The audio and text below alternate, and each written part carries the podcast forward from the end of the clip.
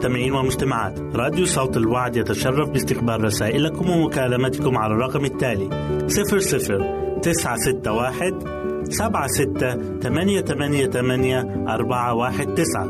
نشكركم ونتمنى التواصل معكم. والسلام علينا وعليكم.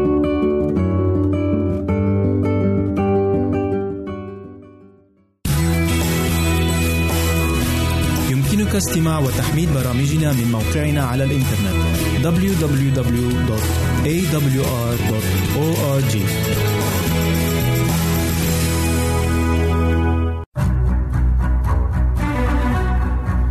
أعزائي المستمعين والمستمعات تتشرف راديو صوت الوعد باستقبال أي مقترحات أو استفسارات عبر البريد الإلكتروني التالي راديو في مرة أخرى بالحروف المتقطعة R A D I O at A L شرطة W A A D نقطة تي في والسلام علينا وعليكم.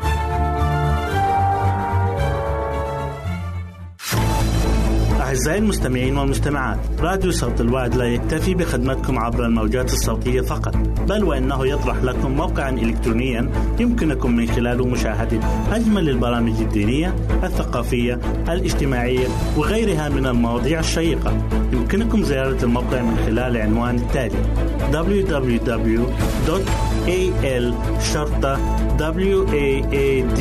waad.tv مرة أخرى بالحروف المتقطعة www.al-waad.tv والسلام علينا وعليكم.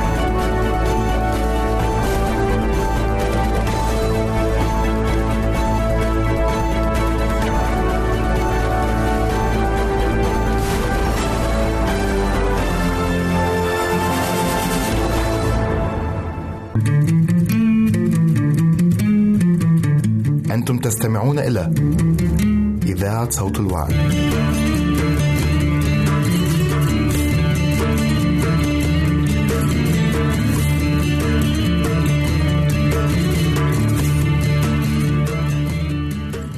مرحبا بك عزيزي المستمع في حلقة جديدة من برنامج كنوز الصحة.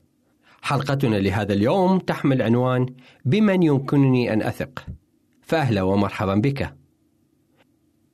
نعيش في أزمة تتميز بالإجهاد المتزايد والاضطرابات الاقتصادية وتتسبب الخيانة والعلاقات الفاشلة في فقدان الثقة بين الناس وبعضهم ببعض. تعرف الثقة على أنها الاستئمان في قدرة أو قوة شخص ما أو شيء ما. إن الثقة والتفاؤل والتحرر من القلق المزمن يحقق فوائد صحية وجسدية وعقلية قيمة. إن الأطفال بطبيعتهم يثقون بالآخرين وكذلك الأشخاص الذين يؤمنون إن الناس يمكنهم أن يتغيروا للأفضل هم الأشخاص الأكثر تسامحا وتكون لديهم القدرة على إعادة الثقة في الناس مجددا عندما يرتكب خطأ في حقهم. إن الأطفال والشبيبة والبالغين الذين يفتقرون إلى الثقة يزداد لديهم الشعور بالوحدة والعزلة الاجتماعية التي ترتبط بطبيعة الحال بالاكتئاب وسوء الحالة الصحية. فالعلاقات الاجتماعية السليمة أساس الثقة والتعاون والوضوح والعدل.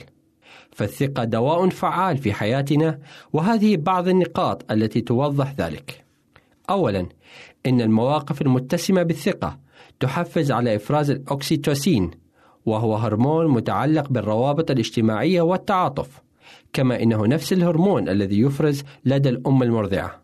ثانيا إن المواقف المتسمة بالثقة والتعاطف والرجاء والتفاؤل ترتبط ارتباطا مباشرا بجهاز المناعة القوي وفترات حمل أفضل بالنسبة للنساء وقدرة على تحمل الآلام وتحسين نتائج العلاج من أمراض السرطان.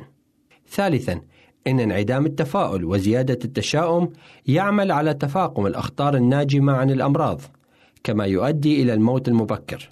رابعا إن عدم الثقة وسوء الظن المزمن لهما علاقة واضحة بانخفاض وظائف جهاز المناعة. خامسا أن الثقة المتزايدة ترتبط ارتباطا وثيقا بتحسين الصحة العامة والروابط الاجتماعية الإيجابية. سادسا إن ثقة المرضى في القائمين على تقديم الرعاية الطبية لهم وبناء علاقات جيدة معهم تحسن نتائج العلاج الطبي. سابعا أن المواقف المتسمة بروح الرفيق في أوساط العمل ترتبط ارتباطا وثيقا بكل من قلة الإصابة بالأمراض وندرة التغيب عن العمل وقلة الحوادث كما تحسن في الوقت ذاته من الخدمات والكفاءة في العمل. فالثقة بين الناس مرتبطة ارتباطا وثيقا بالإيمان والمحبة والشفاء من الأمراض والتضحية. فمثلا يتمتع الأطفال الصغار بميزة الإيمان القوي التي تعطي الثقة المطلقة في الغير فالثقة مكون حيوي لصحة الأفراد واستقرارهم الاجتماعي. وتأتي هذه الميزة من عند الله فإن صفات الله تظهر لنا كيفية نغفر ونعيد الثقة. فاجتاز الرب قدامه ونادى الرب الرب إله رحيم ورؤوف بطيء الغضب وكثير الإحسان والوفاء.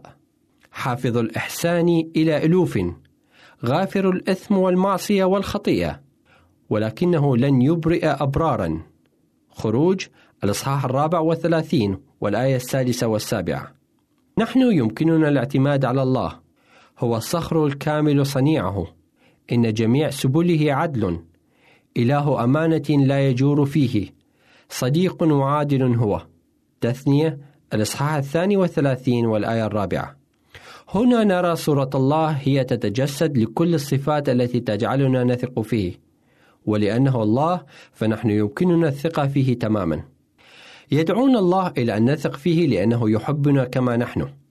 ففي رسالة يوحنا الأولى الإصحاح الرابع والآية التاسعة عشر يقول الكتاب نحن نحبه لأنه هو أحبنا أولا. إن كلمة محبة تأتي في الأصل من عند الله وتتدفق المحبة من الله إلينا. ويمكننا ذلك من محبته في المقابل. وعندها تحررنا هذه العلاقة وتجعلنا قادرين على أن نكون لنا محبة طاهرة من عند الله لأنفسنا. وفقط عندما يكون لدينا محبة طاهرة لله ولأنفسنا يمكننا أن نحب أخينا الإنسان بحق ويعمل تدفق المحبة المذهل هذا على تعزيز الحياة وإحداث الشفاء. وللثقة علاقة قوية بالصحة. فعندما نقبل محبة الله غير المشروطة لنا ونثق بالتمام في قدرته على تغيير حياتنا فإننا نتنشط للاعتناء بأنفسنا بشكل أفضل حتى نعكس صفات الله إلى عالم محتاج إلى المحبة. ستحفزنا المحبة على اتخاذ اختيارات صائبة والحصول على الراحة في سلام الله، وتجعلنا نحيط أنفسنا ببيئة شافية ومعززة للصحة، وتشجعنا على أن نكون نشيطين في الذهن والجسد، وأن نثق في الله بالتمام وأن نخدم الآخرين، وأن تكون لنا نظرة إيجابية متسمة بالنعمة والمحبة. وستجعلنا نتغذى من أجل الحصول على القوة والحماسة والصحة اللازمة للقيام بذلك وسنكون متحفزين للاعتناء بأنفسنا كي نتمكن من إنجاز مرسلية خدمة الآخرين التي يطلب الله منا القيام بها لقد وضح لنا الكاتب تشارلز كومان مقدار الترابط ما بين التضحية والثقة حيث قال يمكنك الثقة في من مات من أجلك.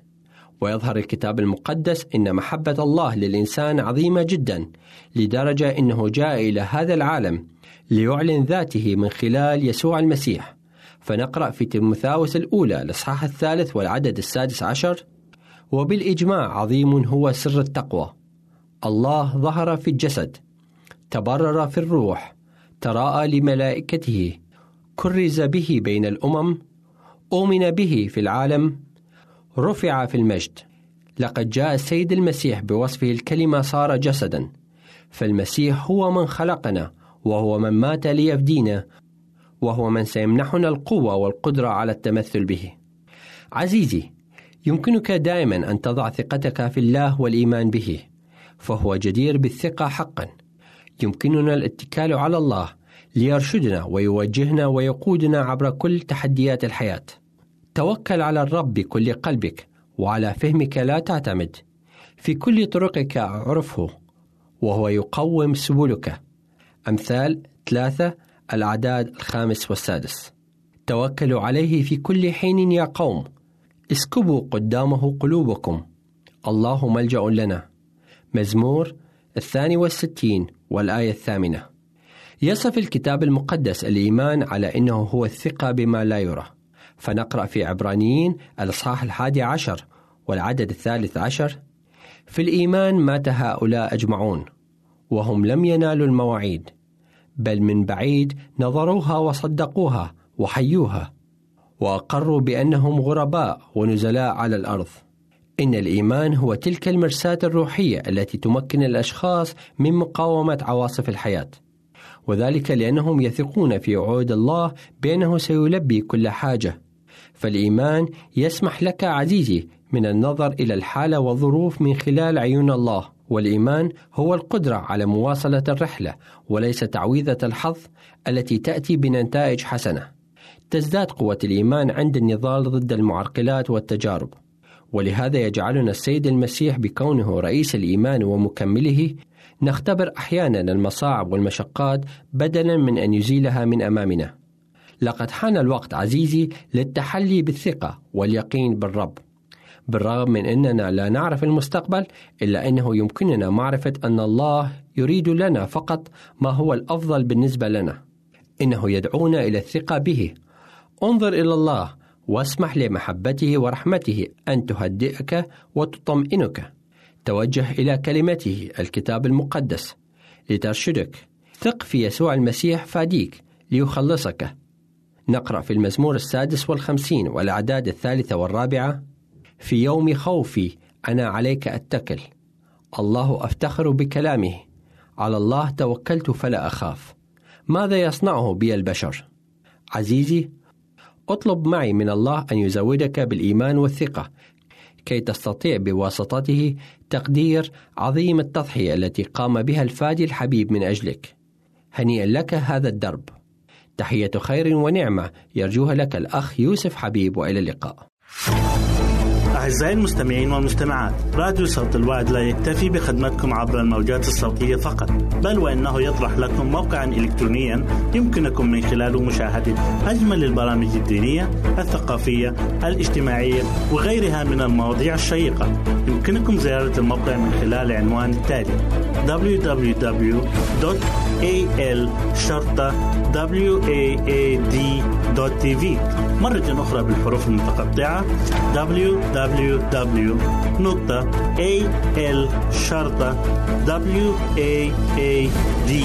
www.al-waad.tv والسلام علينا وعليكم.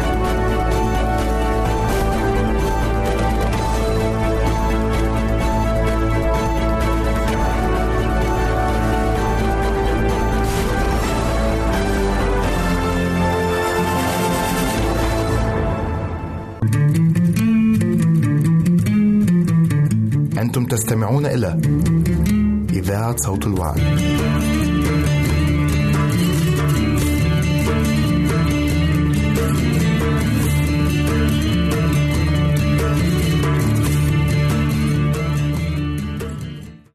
فأخذوا يسوع وعروه وألبسوه رداء قرمزيا وضفروا إكليلا من شوك ووضعوه على رأسه وكانوا يشثون له ويستهزئون به ثم نزعوا عنه الرداء ومضوا به للصلب.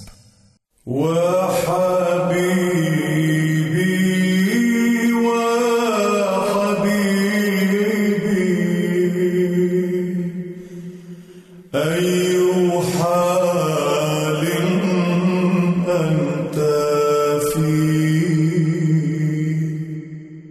من شجاك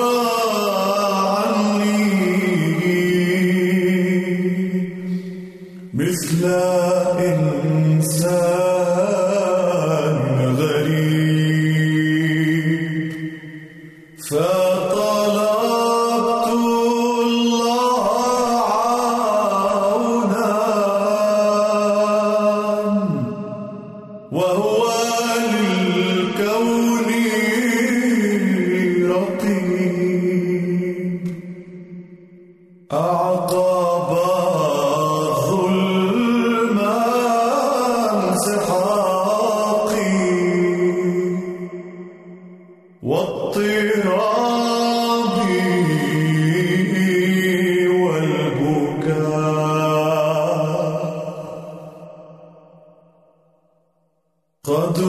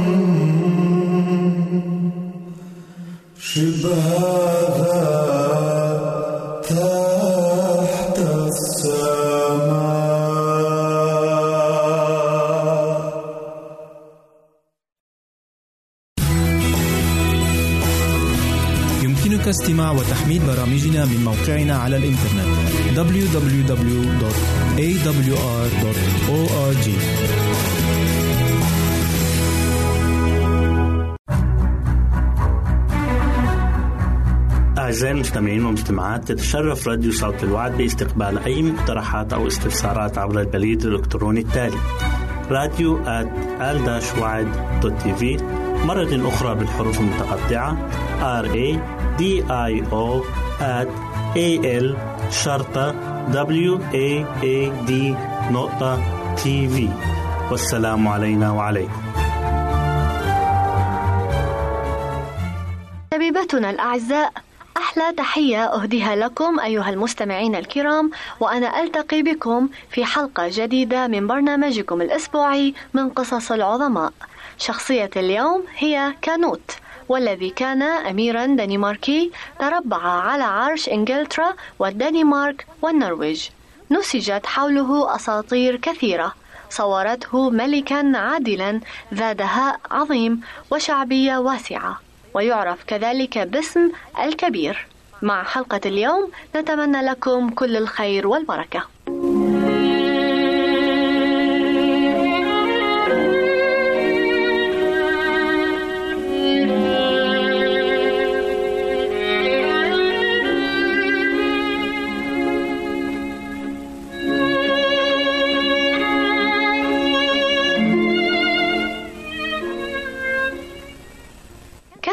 كانوت يتجول على ساحل البحر ممتطيا جواده ويرافقه مجموعة من مستشاريه ورجال البلاط وبعد أن وضح بعض المشاكل التي كانت تعترض إنجلترا قال الملك أحتاج إلى نصيحة فماذا يجب أن أفعل؟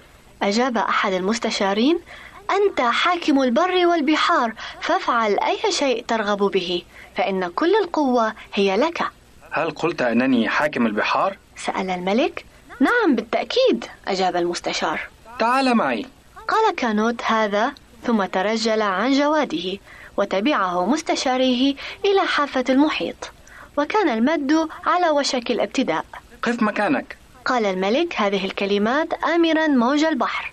لا تتقدم إلى الأمام.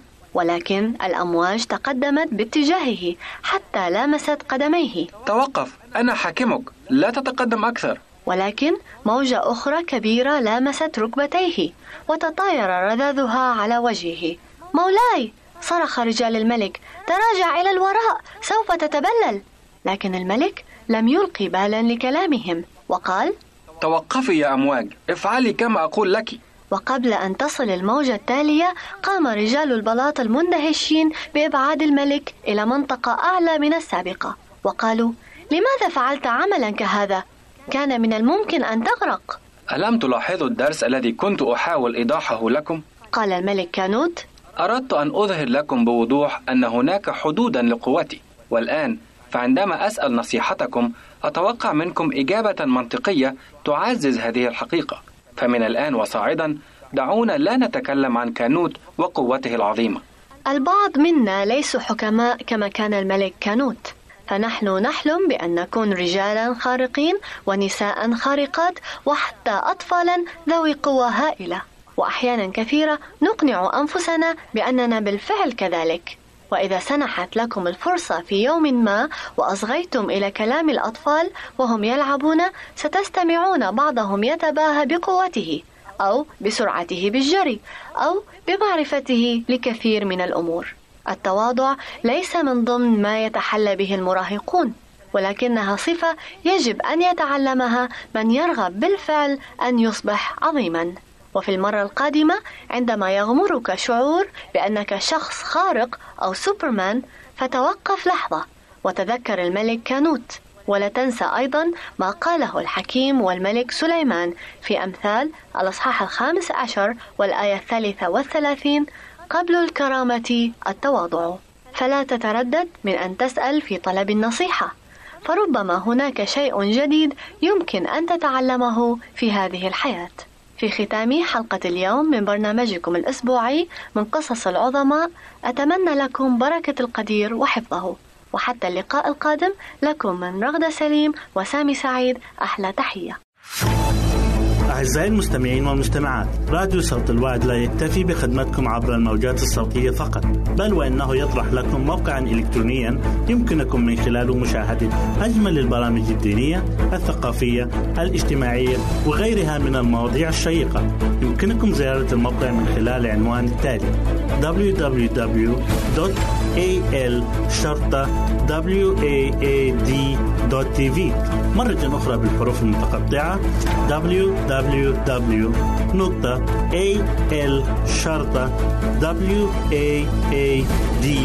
www.al-waad.tv والسلام علينا وعليكم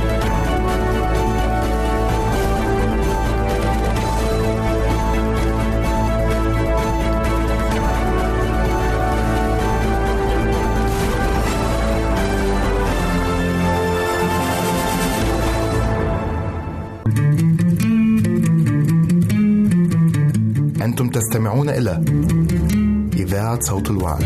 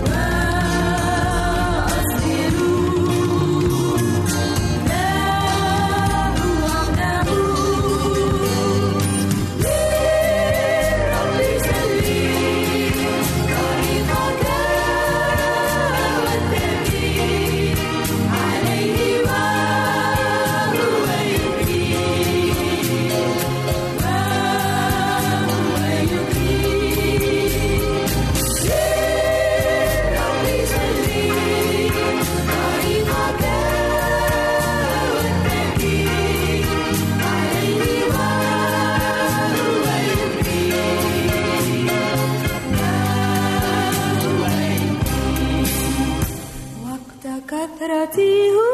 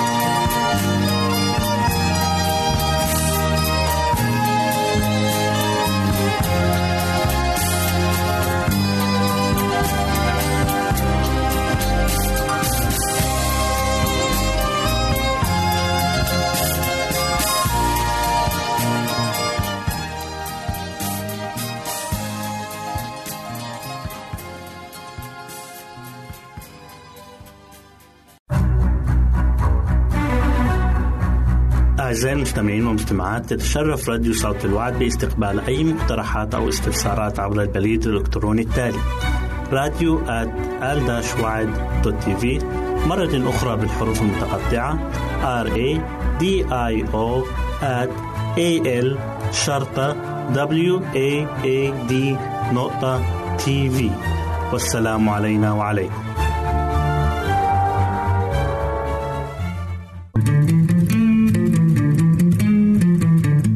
أنتم تستمعون إلى إذاعة صوت الوعد.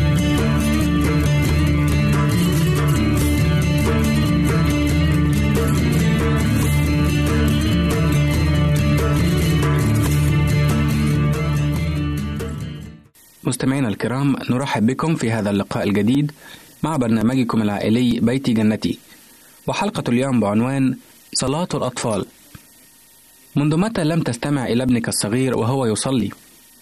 إذا فاتك سماعه لمدة طويلة فالأفضل أن تستمع إليه الآن حتى لا يفوتك الاستفادة ببعض الدروس المهمة. فنحن بإمكاننا أن نتعلم الكثير عن الصغار باستماعنا إلى صلاتهم.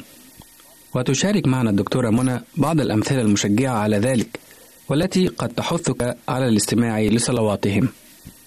ينبغي تشجيع الأولاد على الصلاة والتحدث إلى الله كما إلى صديق كما أوضحنا في حلقة سابقة بينما كانت إحدى الأمهات تنحني لتقبل ابنها البالغ السابعة من العمر وتتمنى له ليلة هادئة سعيدة سألته هل صليت قبل أن تأوي إلى الفراش؟ قال الطفل لم تكن صلاة بمعنى الكلمة يا أمي فعلى ما أعتقد أن الله مل من سماع الشيء ذاته كل ليلة فقررت الليلة أن أركع وأقص قصة أعجبتني وهذا ما فعلته. أجابت الأم ولم لا يا ابني؟ فأعتقد أن الله سيسر عندما نشاركه الأشياء التي تعجبنا. وقد صدقت تلك الأم في كلامها فالصلاة التي تحفظها عن ظهر القلب قلما تفيد. فماذا يكون شعور الله وهو يرانا؟ نطاطئ رؤوسنا كل يوم ونتلعثم في كلمات نرددها عليه المرة تلو الأخرى دون حتى أن نفكر في معناها. وهذا أشبه بطفل يصلي قبل تناول طعامه فيقول يا رب احرسنا ونحن نيام. فهو بسبب العادة التي كررها كثيرا لم يعد يفكر في معنى ما يقول ولا المناسبة التي يقال فيها أو أن يذهب طفل آخر لينام في الليل فيصلي إلى الله قائلا يا رب بارك طعامنا الآن. مثل هذه الصلاة لا معنى لها على الإطلاق. بنت أخرى رجعت تصلي وإذ بها تردد نشيدا كانت تستذكره لواجبات المدرسة. وماذا يفكر فينا الله عندما نركع لنصلي؟ فنردد كلمات محفوظة بينما تفكيرنا شارد في لعبة كرة القدم التي اشتركنا فيها أو شاهدناها. إن الله يرغب في سماع تضرعاتنا إليه معبرين فيها عن أشواق نفوسنا إليه وامتناننا لمحبته الفائقة لنا. ولهذا ينبغي تشجيع الأطفال على التعبير عن مشاعرهم إلى الله فهو دائما يتفهم أمورهم. كانت البنتان الصغيرتان تقفزان على فراشهما في المساء وتضحكان عوض أن تناما كما أمرهما والدهما. ولما ضجرت الأم بتصرفهما ذلك دخلت عليهما الغرفة كفاتح عسكري وأمرتهما بصوت رادع توقفا فورا عن اللعب وإلا عاقبتكما شر عقاب. ثم غيرت الأم من لهجتها ونغمت صوتها وقالت أه هل صليتما يا بنات؟ ركعت الابنتان إلى جوار فراشهما وصلت الكبرى قائلة إلهي العزيز أرجوك أن تساعد ماما حتى لا تقسو علينا هكذا. استمعت الأم إلى صلاة ابنتها وخجلت من نفسها. لقد فتحت البنت قلبها إلى الله وشكت إليه ما كان يضايقها وقد تعاونت الأم مع الله لتحقيق صلاة الابنة. إذ ذهبت إليها واعتذرت لهما عن تصرفها وقبلتهما وتمنت لهما ليلة هادئة. من المهم أن نساعد الله على استجابة الصلاة إذا كان في وسعنا ذلك. وعندما تأتينا الاستجابة علينا أن نذكر لأولادنا كيف استجيبت صلاتنا. ولد آخر في الرابعة من عمره رأى سيدة تدخن فصلى قائلا يا رب ساعد جارتنا هذه حتى تلقي السيجارة لأنها مضرة. ظنت أم الولد أن صلاته بسيطة وظريفة. ففي اليوم التالي كانت تتحدث إلى جارتها وذكرت لها فحوى صلاة ابنها ليلة الأمس. بعد ذلك بعدة أسابيع تسلم هذا الولد خطابا من جارته تقول له فيه ولدي العزيز منذ أن صليت من أجلي لم أدخن ولا سيجارة واحدة. أشكرك على اهتمامك. ولما وصل الخطاب إلى الطفل هتف قائلا لقد استجاب لي الله. وكان يرقص ويطفر فرحا وهو يكرر تلك العبارة. أيها الآباء والأمهات الكرام استمعوا إلى صلاة أولادكم فهي لن تثير فيكم الإعجاب وحسب بل وقد تولد فيكم أفكار جديدة بها تساعدونهم على ممارسة حياة الصلاة الأكثر معنى وتعمق. وهكذا مستمع الكريم لماذا لا تشجع ابنك كي يتحدث إلى الله الآن؟ ويشعر بحلاوة استجابة صلاته. كنتم مع بيت جنتي. تحية طيبة وإلى اللقاء. أعزائي المستمعين والمستمعات راديو صوت الوعد لا يكتفي بخدمتكم عبر الموجات الصوتية فقط بل وإنه يطرح لكم موقعا إلكترونيا يمكنكم من خلاله مشاهدة أجمل البرامج الدينية الثقافية الاجتماعية وغيرها من المواضيع الشيقة. يمكنكم زيارة الموقع من خلال العنوان التالي www.al-waad.tv مرة أخرى بالحروف المتقطعة www www.al-waad.tv والسلام علينا وعليكم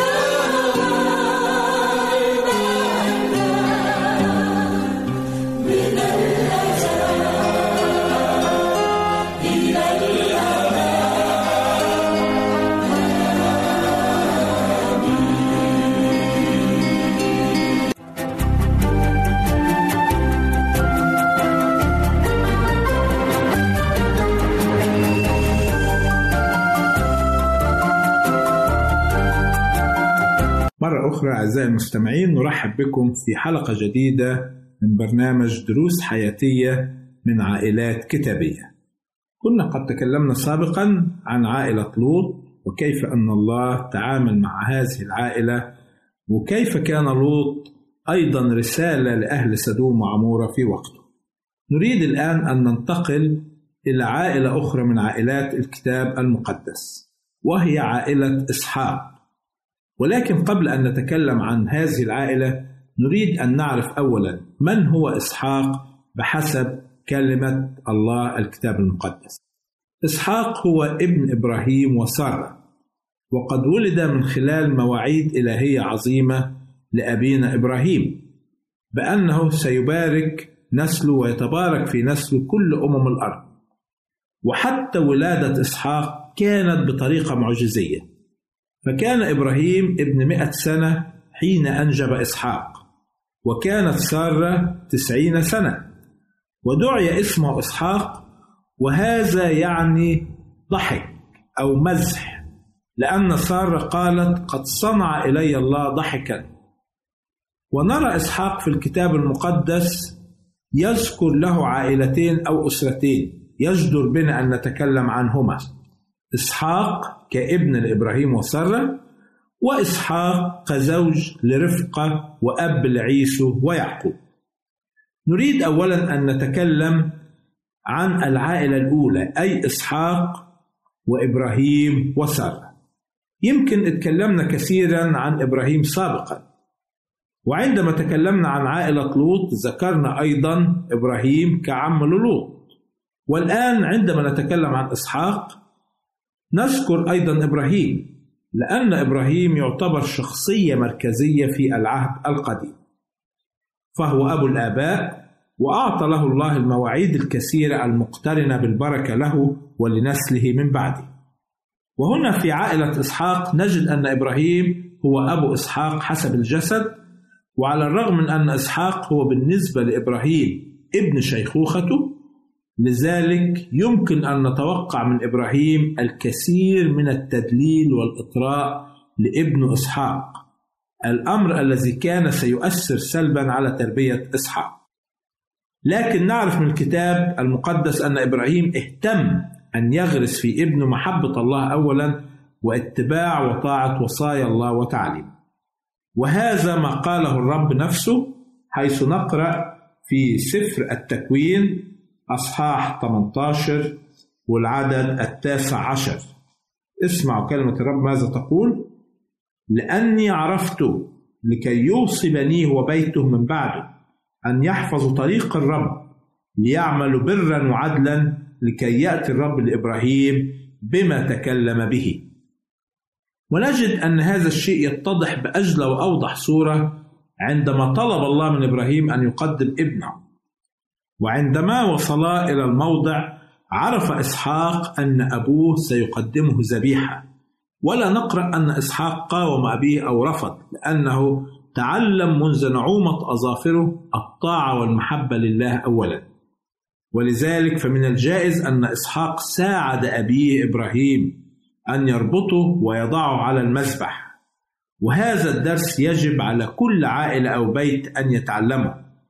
يجب أن نعلم أولادنا أن يحبوا الرب الإله من كل قلوبهم وأن يظهروا هذا الولاء وهذه المحبة في حياتهم وهذا يمكن يوضح كيف كانت حياة إسحاق وكيف كان إيمانه وثقته وصلته الوثيقة مع الله.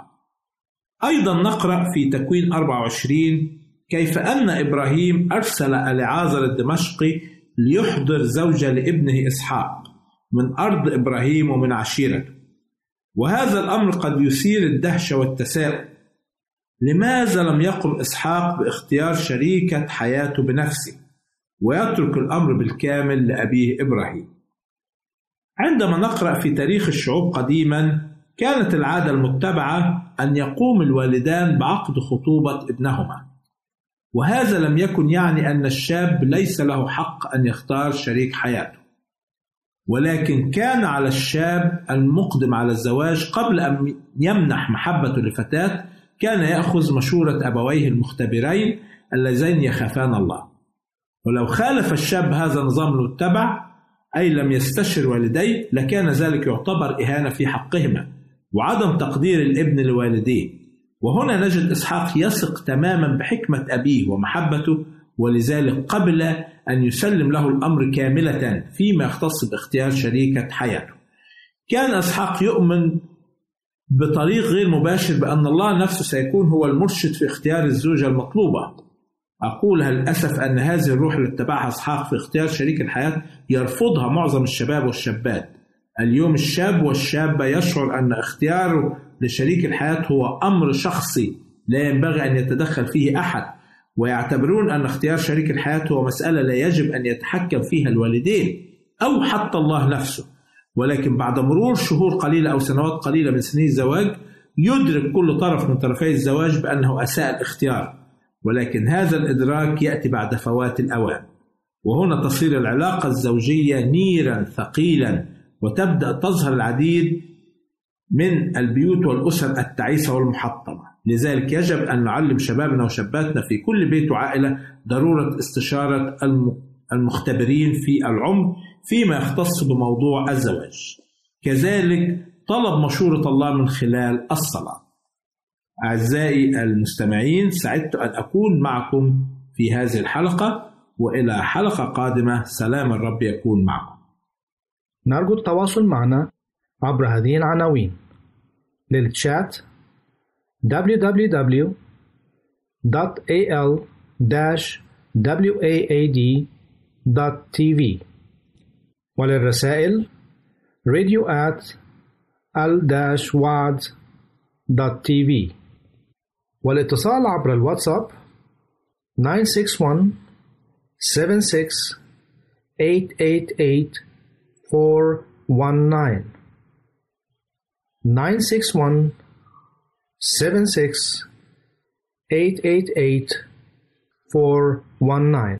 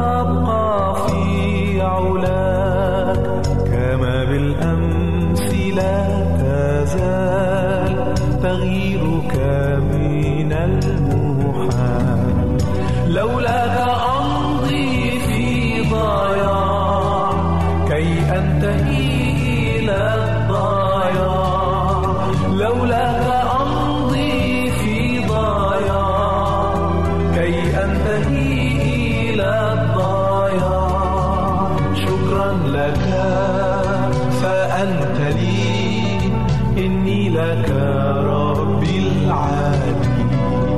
شكرا لك فأنت لي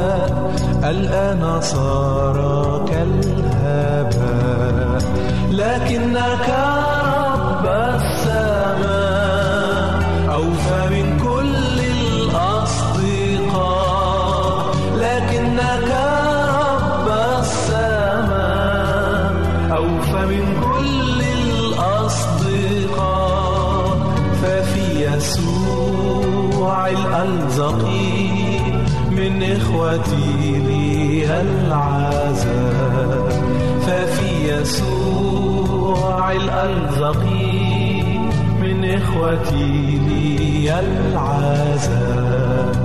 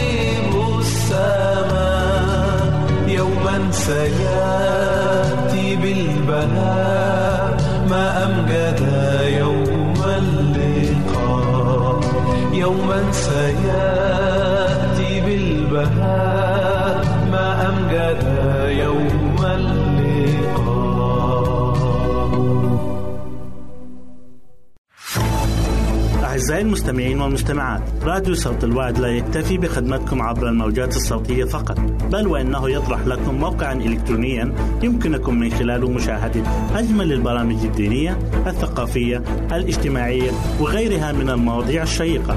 يمكنكم زيارة الموقع من خلال العنوان التالي www.al waad.tv مرة أخرى بالحروف المتقطعة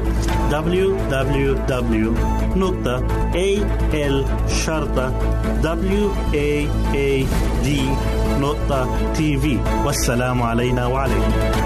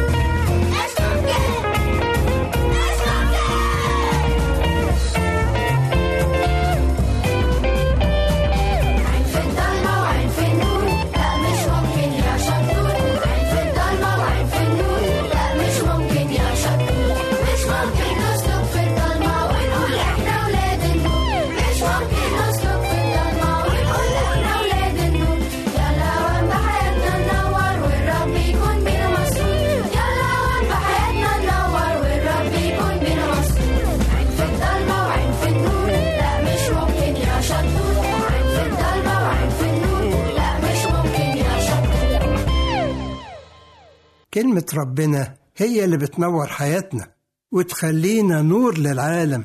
يوم ما نسيبها هننور إزاي؟ عايزين نشاركها مع كل اللي حوالينا ويفرحوا زي ما إحنا فرحنا كمان.